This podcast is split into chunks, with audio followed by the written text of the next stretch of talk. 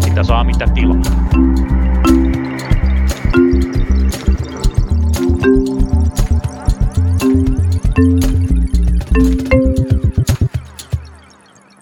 Hyvää päivää ja tervetuloa kuuntelemaan Punakulmaa. Tervetuloa myös kollegani Lauri Muranen. Kiitos Tuomas. Minä olen siis Tuomas Salonimi. Aivan ensimmäisenä haluaisimme pahoitella viime lähetyksessä annettua väärää tietoa. Nimittäin viime lähetyksen alussa väitin, että niin sanottu teollisuuslonkero eli 8,5% lonkero olisi tulossa kauppojen hyllyille. Näin ei ole.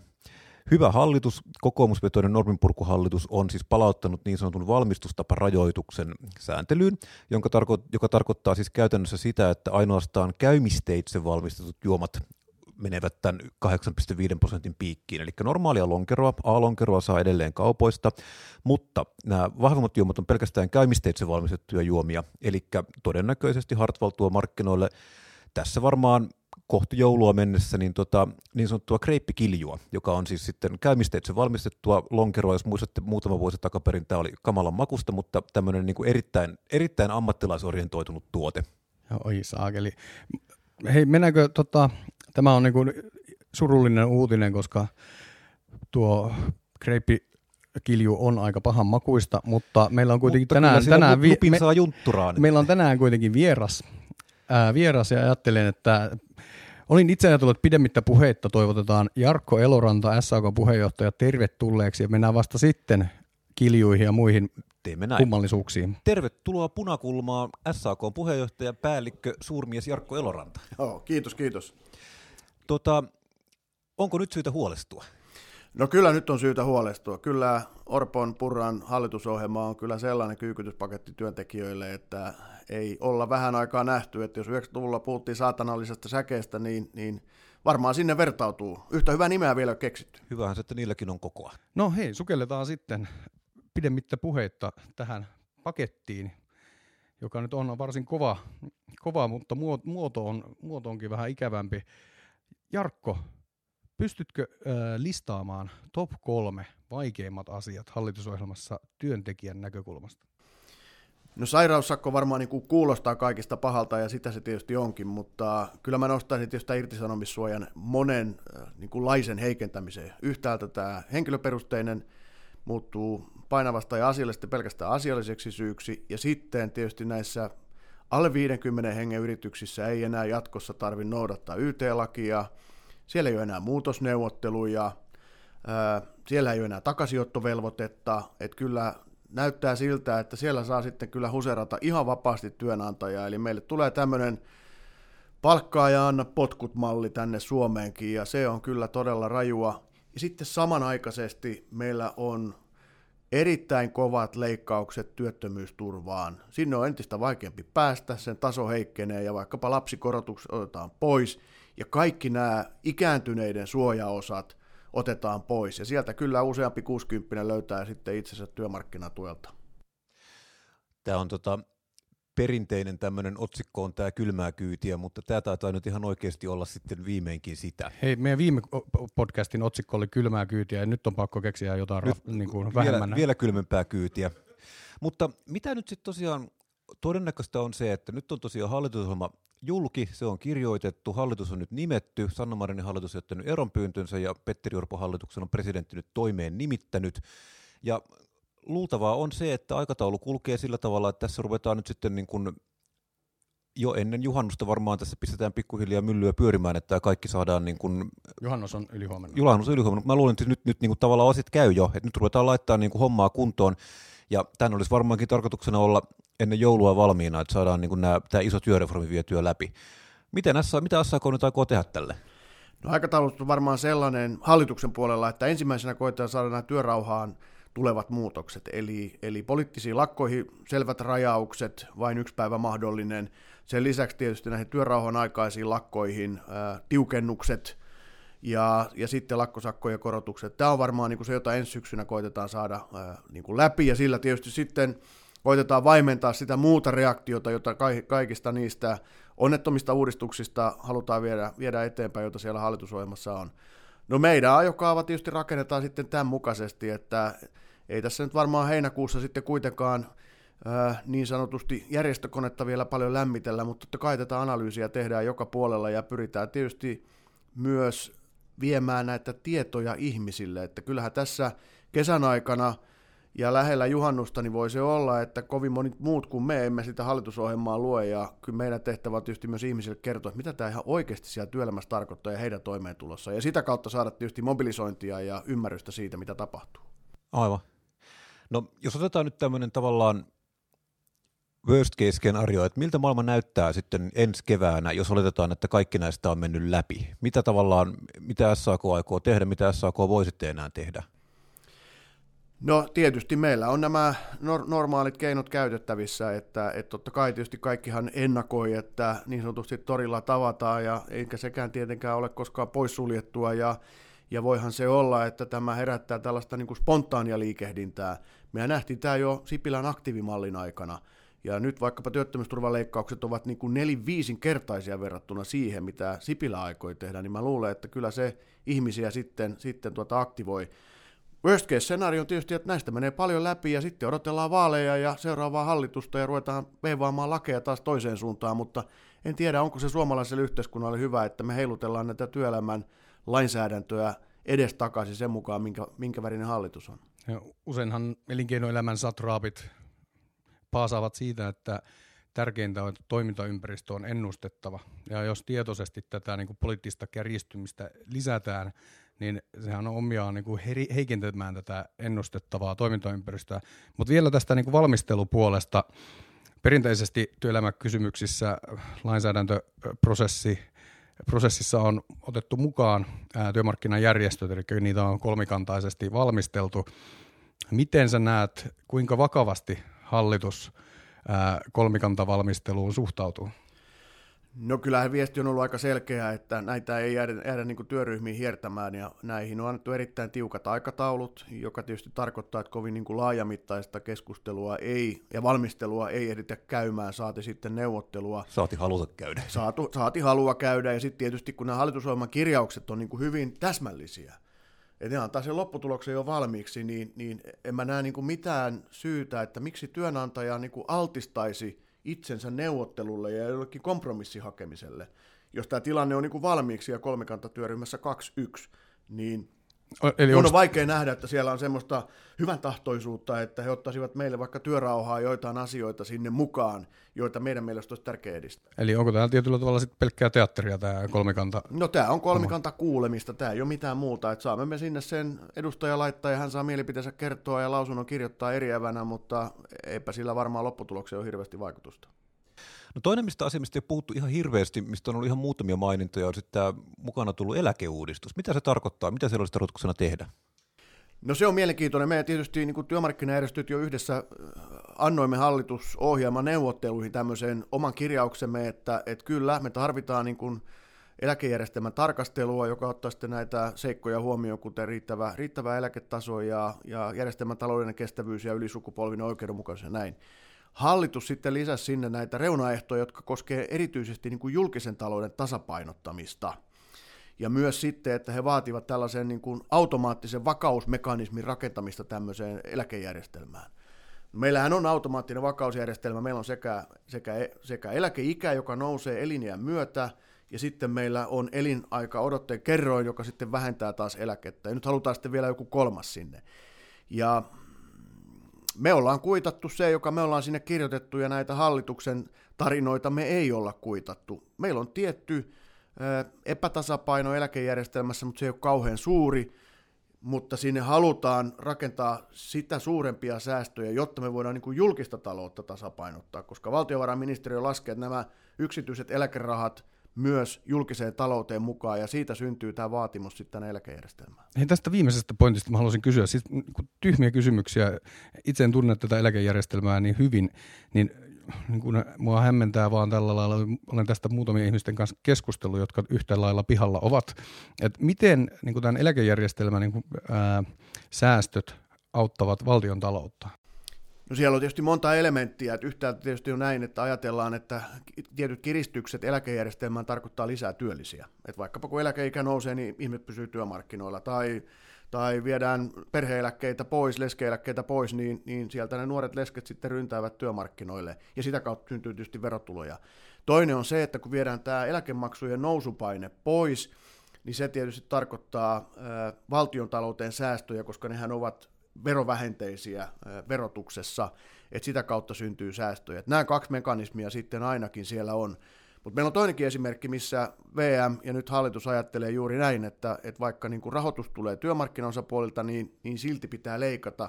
Ja se on tämä aikuiskoulutustuki, jonka työmarkkinajärjestöt itse rahoittavat. Työnantajat, työntekijät maksavat sen, mutta siellä on todettu, että se loppuu ja poistetaan, ja siitä valtiolle syntyy suoria säästöjä 4 miljoonaa euroa vuodessa. Mutta sosiaaliturvarahastoihin, joihin myös tämä työllisyysrahasto kuuluu, niin niitä sitten pitäisi syntyä siellä pitkällä aikavälillä 170 miljoonaa noin suurin piirtein. Ja tämä on kyllä niin kuin mielenkiintoista logiikkaa, että vaikka itse rahoitat, niin siitä huolimatta todetaan, että tämä muuten lysti loppuu.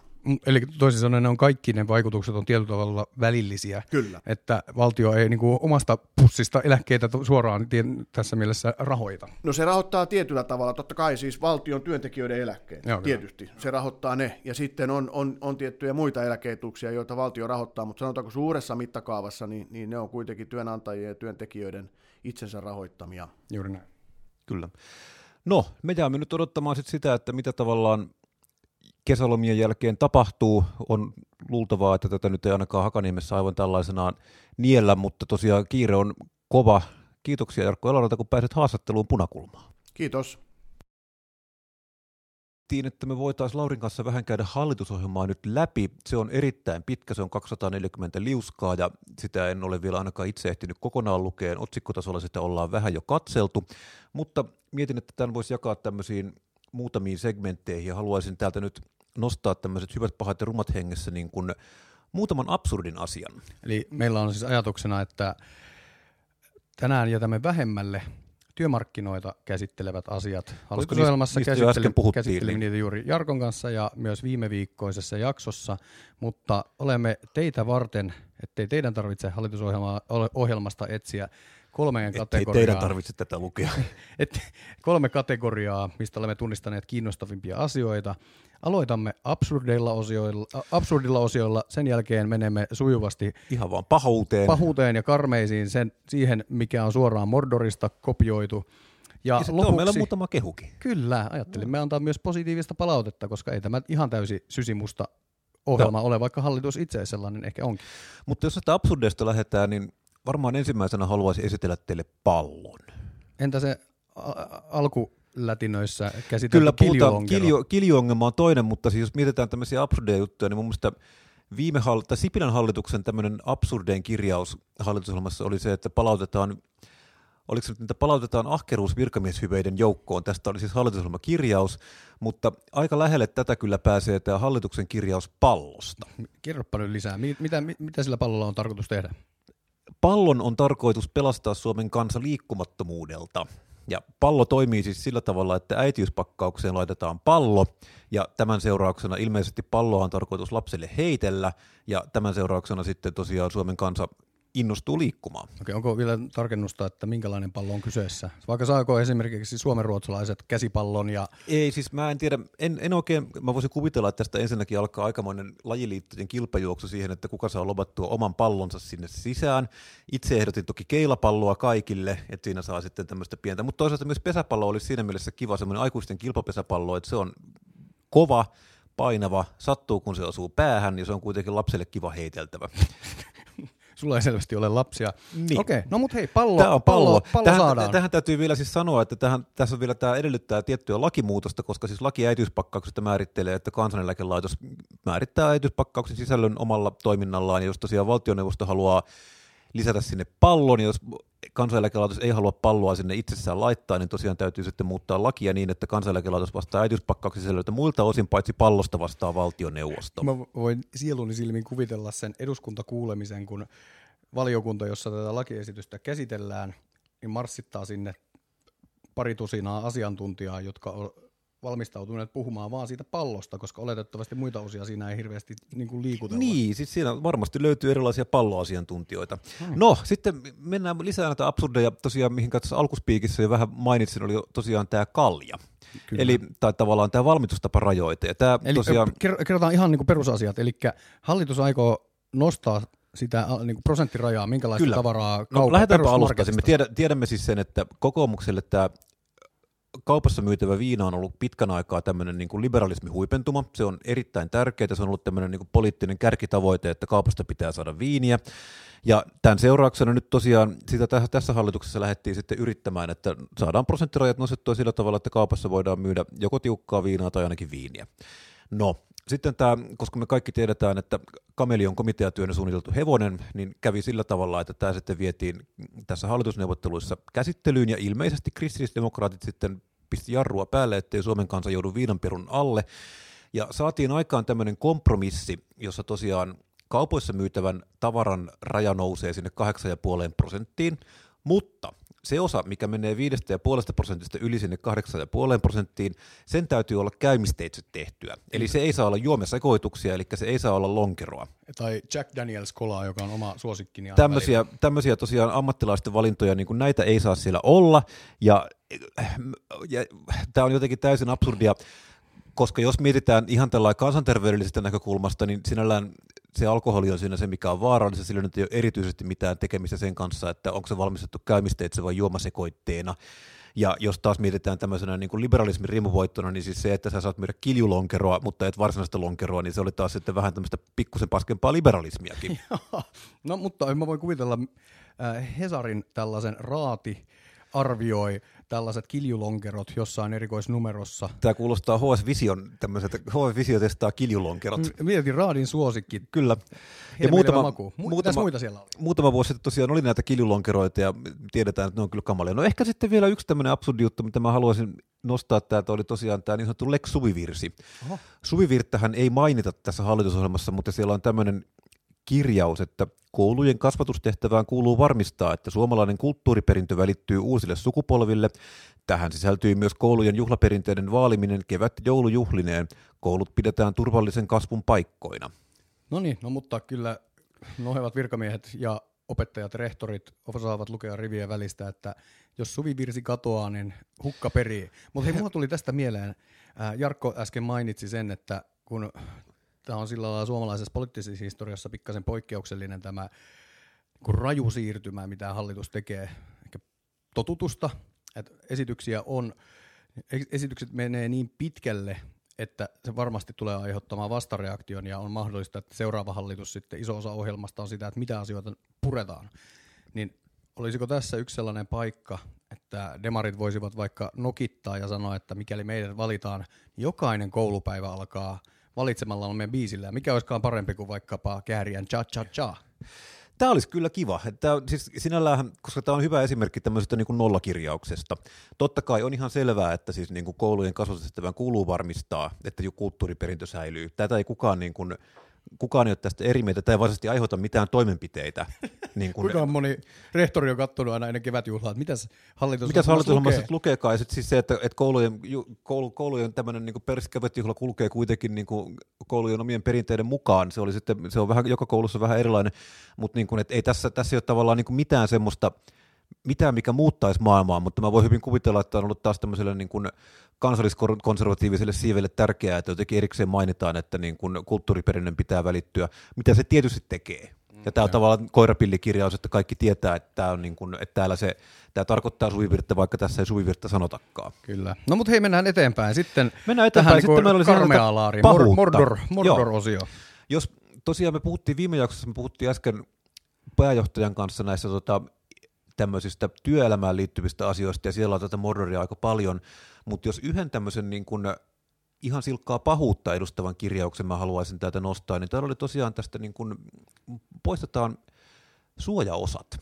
Mitkä on suojaosat? No, suojaosa on tämmöinen osio.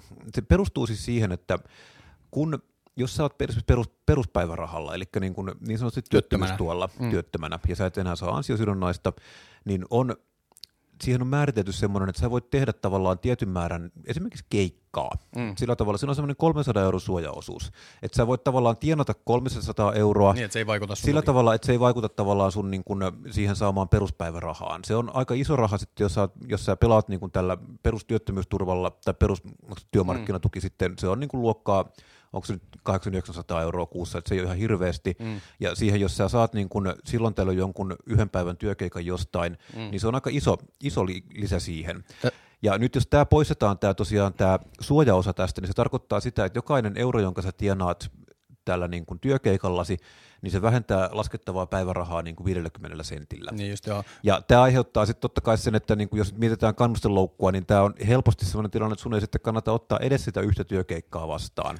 Ja oletettavasti tällä tavoitellaan sitä, että niin kuin osa-aikaisen työn tekeminen vähenee ja sitten ihmiset niin pyrkisivät täysipäiväiseen työhön. Mun on vaikea siis kuvitella edes semmoista teoreettista rakennetta, missä täällä olisi niin kuin jotain niin kuin tämmöistä, että miten tämä kannuste toimisi edes niin kuin tämmöisessä, niin kuin, jos me kuvitellaan täydelliset työmarkkinat, täydellinen ihminen, että mitä tavallaan tässä pitäisi tapahtua. Että jos ihminen nyt saa jostain sen työkeikan revittyä ja sitten tavallaan siitä ei saa niin kuin, se tavallaan palauttaa sut koko ajan, niin kun sä maksat vaan valtiolle sitä niin kun puolet sitä sun liksasta, niin se ei ole, niin kun tässä ei ole niin kun minkäänlaista, tästä poistetaan niin kun tavallaan se kannustavuuselementti, mikä se suojaosa on tuonut siihen, että se on niin kun nimenomaan ollut se idea, siis se, että sä voit ottaa niin kun lyhyitä keikkoja ja tehdä niitä, että tää on ihan vaan siis tämmöistä niin kun pahuutta. Joo, kyllä.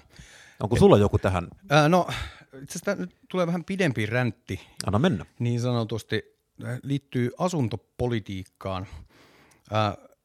Hallitusohjelmassa on osio nimeltä Toimivat asuntomarkkinat ja sujuva liikenne, jossa linjataan asuntopolitiikasta lukuisia asioita, jotka tulee muuttaa kyllä tätä suomalaista maailmaa hyvinkin paljon. Tämä koskee varsinkin isompia kaupunkeja, joissa tämä asuntopolitiikka on kuitenkin keskeinen ikään kuin politiikan lohko. Kyllä. Se ei ole sitä Jämsässä, mutta se on kyllä sitä Helsingissä, koska Helsingissä asuminen on kallista ja itse asiassa Helsingin kaupunki ja sen vuokra-asuntoyhtiö Heka on varmaan se Suomen suurin yksityinen vuokranantaja. No joo, aloitetaan siitä, että hallitus siis aikoo leikata, vaikka se ei ole tuossa asuntopolitiikka-osion alla, mutta hallitus aikoo leikata siis asumistukea. Ja on toki totta, että asumistukimenot on kasvanut tosi paljon.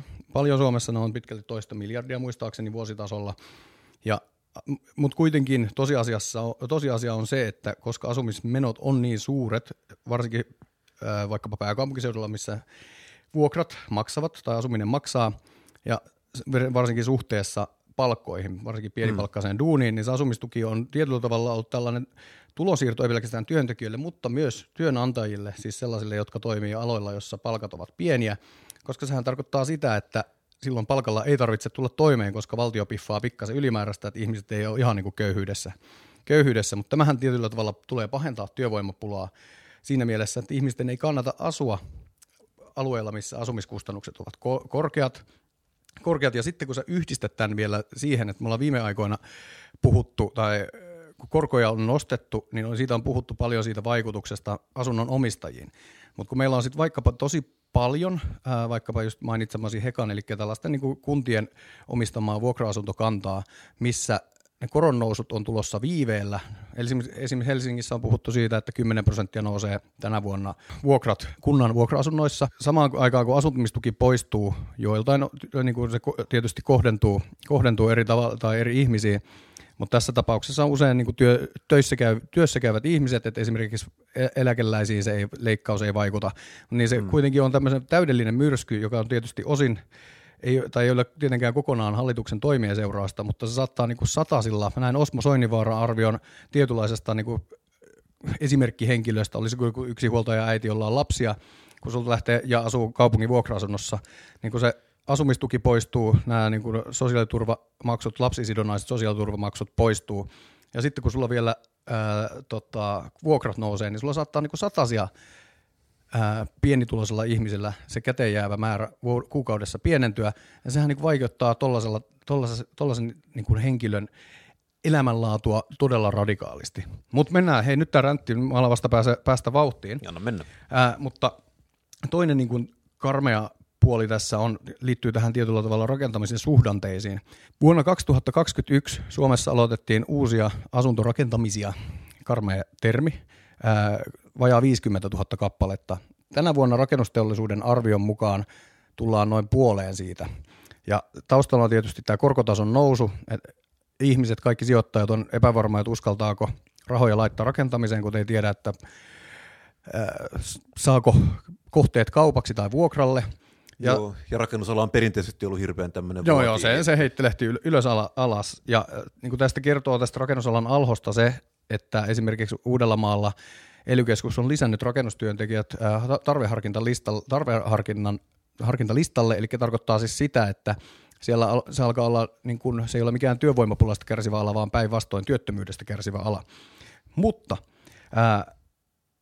sen lisäksi hallitusohjelmassa todetaan, että ARA-rakentaminen, eli tällainen niin kuin valtion korkotukema rakentaminen, johon kuuluu muun muassa nämä kuntien vuokra-asunnot, mutta myös esimerkiksi asumisoikeustuotanto. Tämä on tämmöinen omanlaisensa asumisen muoto, missä sä maksat pienen tällaisen pesämunan ja sitten maksat reilusti niin kuin markkinatasosta vuokraa, halvempaa vuokraa, niin näiden tuotantoa tullaan vähentämään. Esimerkiksi asumisoikeustuotantoa leikataan kokonaan nollaan, ja sen lisäksi sitten MAL-sopimuksissa, tulee siis sanoista maankäyttö, asuminen ja liikenne, on tällä hetkellä esimerkiksi Helsinki on tehnyt valtion kanssa tällaisen diilin, jossa valtio sitten osallistuu jossain määrin vaikkapa liikennehankkeiden rahoitukseen ja niin poispäin.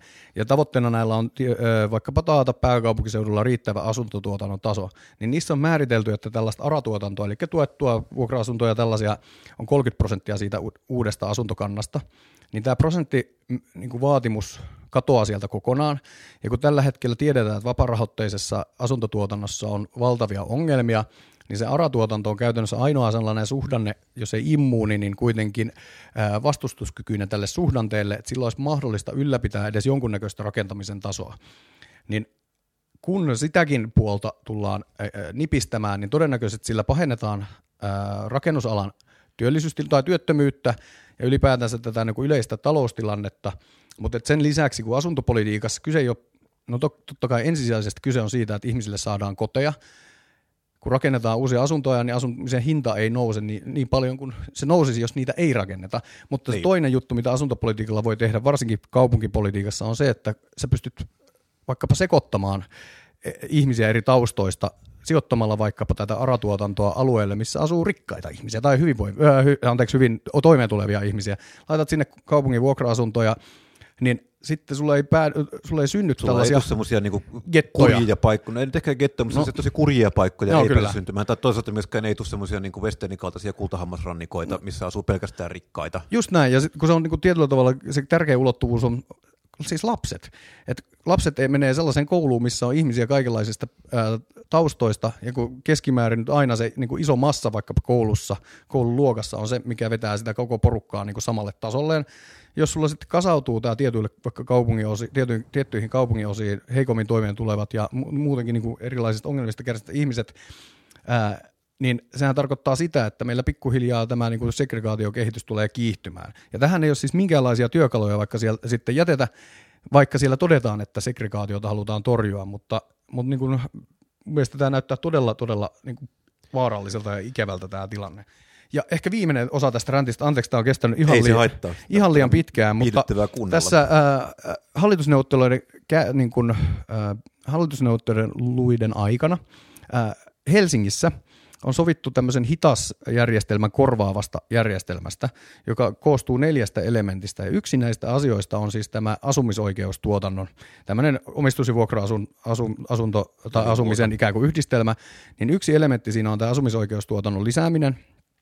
Mutta kun samaan aikaan sitten, kun se sovittiin se diili pari viikkoa sitten poliittisten ryhmien välillä Helsingissä, ja samaan aikaan sitten hallitusohjelmassa on sovittu, että tämä asumisoikeustuotanto ajetaan alas kokonaan, eli siitä diilistä yksi elementti katoaa käytännössä kokonaan pois, niin mielestäni on kiinnostavaa, että kokoomus ei tuonut tätä asiaa esille silloin, kun tätä hitasta korvaavaa kompromissia laadittiin tai sovittiin siitä, mutta käytännössä niin kuin toinen käsi tekee toista ja toinen toista, niin tämä on niin kuin, siis mä en voi muuta sanoa, kun tämä on täys katastrofi, vaikkapa helsinkiläisen ja Helsingin kannalta. Joo. Näinhän se on. Mutta hei Lauri, onko siellä jotain tämmöistä, mistä sä olisit tyytyväinen, mikä olisi kauhean mukavaa siinä hallitusohjelmassa? No on siellä siis ehkä me olemme olleet liian ankaria. Ei me olla hallitusta kohtaan. Ei me kyllä olla oltu. No toki meidän hommamme on kiinnittää huomioon sellaisiin asioihin, joista voi tulla ongelmia. Mutta sanotaan nyt muutama kivakin asia. Siis oma leipälajini, eli elinkeinopolitiikka, niin siellä on itse asiassa monia ihan kannatettavia kirjauksia. Et vaikka itse olen ehkä tällaisen aktiivisemman elinkeino- ja teollisuuspolitiikan kannattaja, tarkoitan sillä aktiivisuudella sitä, että valtiolla voisi olla paljon nykyistä vahvempi rooli ja julkisella sektorilla yleensä, mutta esimerkiksi tutkimus-, kehitys-, innovaatiopanostukset, niihin tullaan satsaamaan lisää, mutta että se elinkeinopolitiikan niin kuin punainen lanka on tämä niin kuin tulee mieleen 2010-luvun kuuluisa pyroslavia ja sääntelyn purkaminen, mutta se, niin kun siihen tartutaan todella rajulla kädellä, että esimerkiksi miten nopeasti vaikkapa erilaisia lupia käsitellään tai kuinka paljon on, monta kertaa voidaan jostain tietystä hankkeesta valittaa ja sitten näille asetetaan määräajat, kuinka kauan sitä tuolla virkakoneistossa pyöritellään. Niin. Se on kyllä ihan oikeasti tarpeellinen asia. Toki toteutus on oltava sellainen, että myös tämä niin kuin kansalaisdemokratia toteutuu, mutta kuitenkin se on ollut ilmiselvä ongelma Suomessa. Joo. No mä haluaisin yhtenä tai parinakin positiivisena asiana nostaa ensinnäkin sen, että täällä on tosiaan perintöveron maksuaikaa pidennetään reilusti ja ideahan on ollut siis se, että jos saat perintöä, niin se on ollut silloin tällöin vähän, ei niitä nyt kukaan ole niin kuin siitä nyt mierontielle joutunut, mutta se on aiheuttanut vähän ongelmia siis se, että perintövero pitää maksaa, jos nyt vaikka saat kesämökin, jota on niin kuin, saattaa olla hankala myydä, sulla on saattaa olla perunkirjoitus kesken tai sulla saattaa olla siinä, niin kuin, että se on vaikea myydä tai se on vaikea realisoida tai sulla saattaa olla hankalia sukulaisia, niin nyt tavallaan tämä perintöveron niin kuin, tämä maksuaikaa pidennetään. Ja tämä on ihan niin kuin, tämä ei ole keltään pois ja tämä on niin kuin hyvä asia. No niin, valtiolla on aikaa odottaa. Joo, kyllä siis se, että ne rahat tulee kyllä, että se, siinä ei sillä niin kuin, kukaan ei häviä siinä. Että, ja sitten yksi, mitä tämä ei ole tavallaan oma juttuni, mutta niin kuin ihmiset, jotka seuraa asiaa, niin joihin luotan, niin sanoo, että niin kuin nämä mielenterveyspuolen kirjaukset tässä hallitusohjelmassa on hyviä. Okei, no mutta voittopuolisesti. Se on tärkeä asia ja kiva kuulla. Ehkä mä vielä nostan tästä toisen tällaisen positiivisen noston tosiaan täältä myöskin leipälajistani, eli energiapuolelta. Hallitusohjelmassahan puhutaan, kuten jo ennakoitiin, puhtaasta siirtymästä vihreän siirtymän sijaan, paitsi sivulla 135. Sinne on jäänyt tosiaan. Sinne on jäänyt, joku on unohtanut katsoa Ctrl+F-toiminnolla koko hallitusohjelman läpi, että mainitaanko siellä vihreää siirtymään, niin yhdessä kohtaa puhtaan siirtymän sijaan siellä on mainittu vihreä siirtymä, mutta tämä ei ole se positiivinen kommentti, mutta ihan niin kuin oikeasti siellä energiapuolella on pois lukien ehkä sen bensa- ja sekoiluvelvoitteen niin kuin lisäksi, niin siellä on kyllä paljon hyviä asioita. Ja nyt jos nostan yhden jutun, ehkä olen joskus aikaisemmin vahdonnut pienydinvoimasta, ylipäätään ydinvoimasta yleensä, että siellä tullaan edistämään pienydinvoiman käyttöönottoa. No joo, niin kuin, ikään kuin virtaviivaistetaan ja luodaan niin kuin järkevämmäksi niitä ikään kuin lupaehtoja, kuitenkin sillä lailla, että totta kai se turvallisuus on siinä keskiössä, mutta että esimerkiksi jos Helsingissä halutaan korvata fossiiliset polttoaineet ja puu kaukolämpöä tuottavalla reaktorilla, niin se tullaan mahdollistamaan, kunhan vaan tietysti nämä turvallisuusehdot täyttyy. Ja sitten siellä oli hauska lisäys, että periaatepäätökset hyväksytään, jota siis ydinvoimalaitokset vaatii, ne me hyväksytään lähtökohtaisesti, jos niin kuin tekniset edellytykset täyttyy ja että siellä ei ole taustalla minkään niin kuin vihamielisen tai ikävän valtion ikään kuin rahaa. Tai Migri Solar. Niin, se Mitvit Solar mä käänsin se silloin. Kyllä. Mutta tämä oli mun mielestä todella siis sillä lailla hyvä asia. Ja kun esimerkiksi eilen Hesarissa oli Helenin uudehko toimitusjohtaja puhumassa, että Helen ihan vakavasti suunnittelee pienydinvoiman rakentamista kaukolämmön tuotantoon, koska se kerta kaikkiaan siinä on järkeä, niin kyllä mun mielestä siis niin kuin, on vaan sitten tällä hallituskaudella saatava niitä asioita eteenpäin, niin kuin, joita kannatamme, ja sitten yritettävä tietysti vaikuttaa niihin vähän loiventavammin, jotka tulee olemaan niin kuin joko suomalaisten tai työntekijöiden kannalta hankalia, mutta tosiaan kategorista suhtautumista lukemani perusteella tähän hallitusohjelmaan ei voi kyllä olla. Kyllä. No niin, mutta nyt rupeaa olemaan lähetys loppupuolella. Vielä tämmöisenä huumoritärppinä haluaisin ehkä kiinnittää huomiotanne uuteen sosiaali- ja terveysministeriin Kaisa Juusoon, joka tässä, hän on siis, hän tulee STM1:ksi ja hän on vastuussa monenlaisista asioista ja hän ensimmäisen haastattelunsa antoi juuri MTV-uutisille toissapäivänä ja siellä oli monenlaista kommenttia esimerkiksi tästä ensimmäisen päivän palkattomuudesta, josta hän sanoi, että se on huono asia. Täytyy sitten kysyä, että sinä käsittääkseni puolueesi ja sinä neuvottelitte sen juuri sinne sellaisena, että tämä on vähän, että jos se on huono juttu, niin mitä helvettiä. Mutta hän kertoi tosiaan myös arvonlisäveron noususta, koska kokoomuslainen nostaa arvonlisäveroa. Siis idea on siis se, että polttoainehinnan, pumppuhinnan kompensoidaan siis sillä tavalla, että nostetaan arvonlisäveroa. Ja se vaikuttaa myös lääkkeisiin ja sitten tosiaan tämä on siis suora lainaus, että sosiaali- ja terveysministeri Kaisa Juuso vastaa kansalaisten huoleen korostamalla, että vain arvonlisävero nousee. Lainaus alkaa. Korotus ei ole koko lääkkeen hinnasta, vaan ainoastaan arvonlisäveron hinnasta. Korotus ei loppuhinnassa näy kovin paljon, Juuso sanoo. Mä en tiedä aivan tarkalleen, minkälaista prosenttilaskua hän nyt tässä ajatteli käyttää, mutta verolla ei varsinaisesti ole hintaa. Ja toisekseen, se määräytyy sen koko lääkkeen hinnan pohjalta. Niin, siis se, että se prosenttilaskut yleensä on sillä tavalla, että kun se 1% nousee, niin se tavallaan nousee jostain, niin se on tässä tapauksessa se, niin kuin mistä se nousee, on se lääke, että se kyllä koskee sitä koko lääkettä. Mutta mä luulen, että tämä saattaa jonkun verran antaa nyt niin kuin osviittaa siitä, että minkälaista klovniautoilua tässä on nyt niin kuin syksyllä tulossa, joten kannattaa pitää vastaanottimenne vastaanottamisasennossa. Joo, kyllä mä näin vielä Petteri Orpon kommentoivan, että täytyy keskustella Juuson kanssa, ministeri Juuson kanssa, ja mun mielestä se oli kyllä hieno suoritus, että hallituksen ensimmäisenä päivänä, kun presidentti oli heidät nimittänyt, niin käydään ensimmäinen toimintatapakeskustelu. Että tämä mahtavaa.